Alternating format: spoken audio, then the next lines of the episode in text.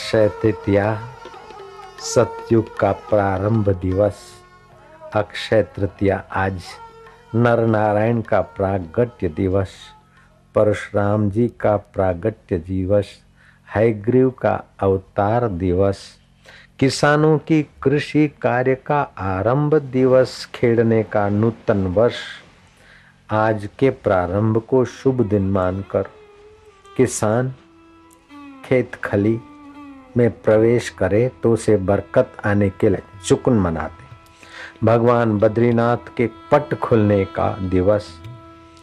तो आपके दिल के दिलबर के बद्रीनाथ के भी पट खोलने का दिवस अक्षय तृतीया को है हमारे हृदय के पट खोले हरि हरि ओम शांति। और जितना होठों में जपते जाओगे प्रीति पूर्वक उतना ही बद्रीनाथ जो हृदय में छुपा भगवान है, उसके पट भी खोलने के दिन नजीक आ जाए। अक्षय तृतीया के दिन छाता दान करना, मटली दान करना चीज़ वस्तु दान करना, उसका अक्षय फल तो होता है।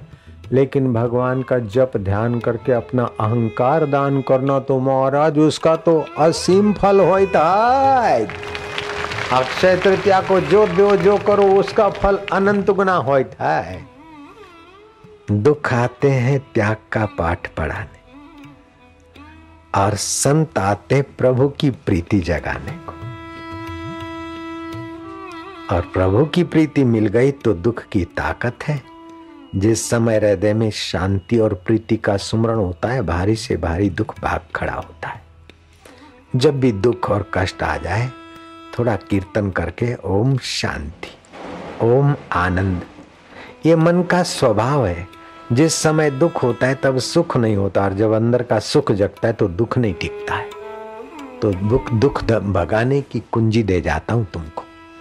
और अक्षय तृतीया के दिन ये दुख भगाने की कुंजी मिल रही। दुख हारी श्री हरि की स्मृति प्रीति पूर्वक और कह दो महाराज, दुख आया है तो शरीर को आया है बीमारी। मन में दुख आया है। तब तक हम दुखी होते थे जब तक हमको बापू नहीं मिले थे। अब महाराज, हम दुखी होने वाले नहीं, क्योंकि हम तुम्हारे हैं। हम जान गए कि ये दुख भेजकर तुम तपस्या कराते तो हम दुख काय को और सुख भेजकर तुम दया का प्रसाद उत्साह देते हो और दुख भेजकर तुम हमारी सावधानी और तपस्या बढ़ाते हो। इसलिए हम तो तुम्हें धन्यवाद देकर आनंदित हो रहे वाह प्रभु तेरे फूलों से भी प्यार, तेरे कांटों से भी प्यार, चाहे दुख दे, चाहे सुख दे, लेकिन देने वाले के हाथ हमारे प्रभु के हैं। बस प्रभु की याद में दुख गायब। प्रभु का प्रसाद मानने से दुख का प्रभाव गायब। प्रभु बोलेंगे कि मान गए ये बाबा लोगों की चाबी कुछ ऐसी।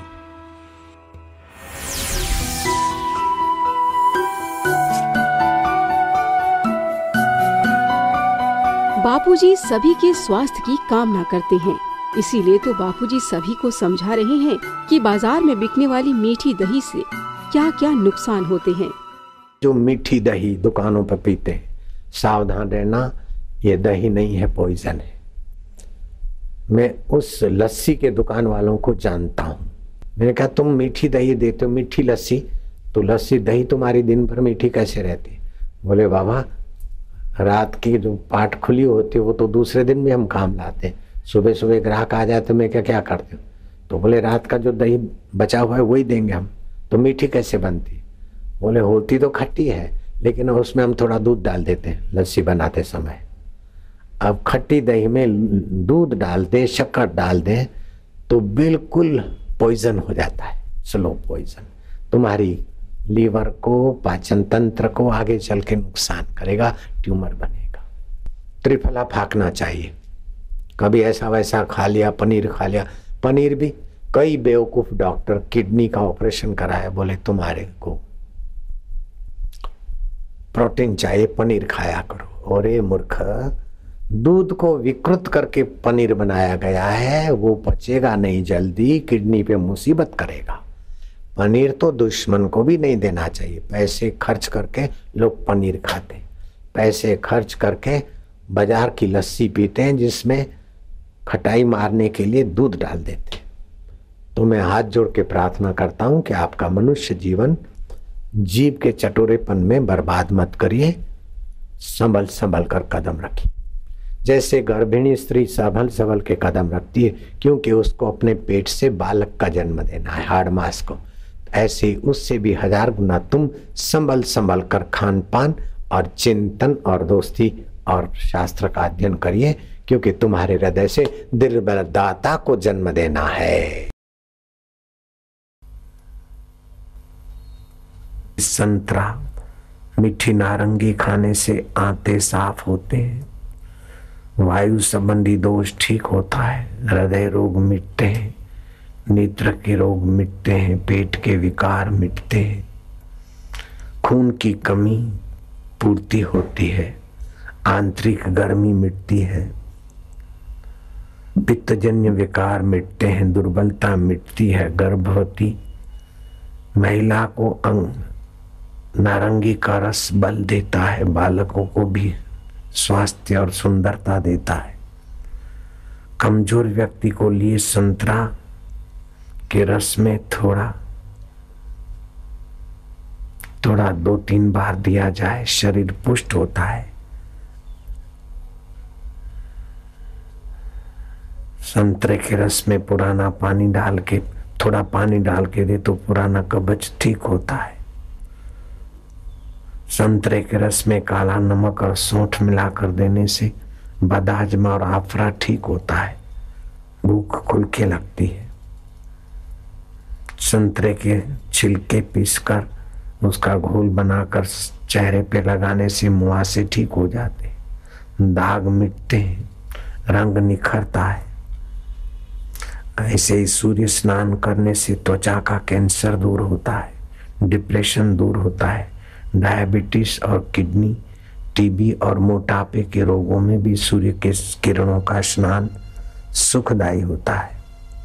एलोपैथी के जनक हिपोक्रेटिस रोगियों की चिकित्सा में सूर्य स्नान का प्रचार करते थे, जल चिकित्सा को महत्व देते थे, आहार चिकित्सा और व्यायाम को महत्व देते थे, लेकिन पैसे कमाने के लोभियों ने एलोपैथी के जनक की बातों को दबोच कर खाली इंजेक्शन, ऑपरेशन और कैप्सूल लिखना ही कमाई का रास्ता पकड़ लिया है।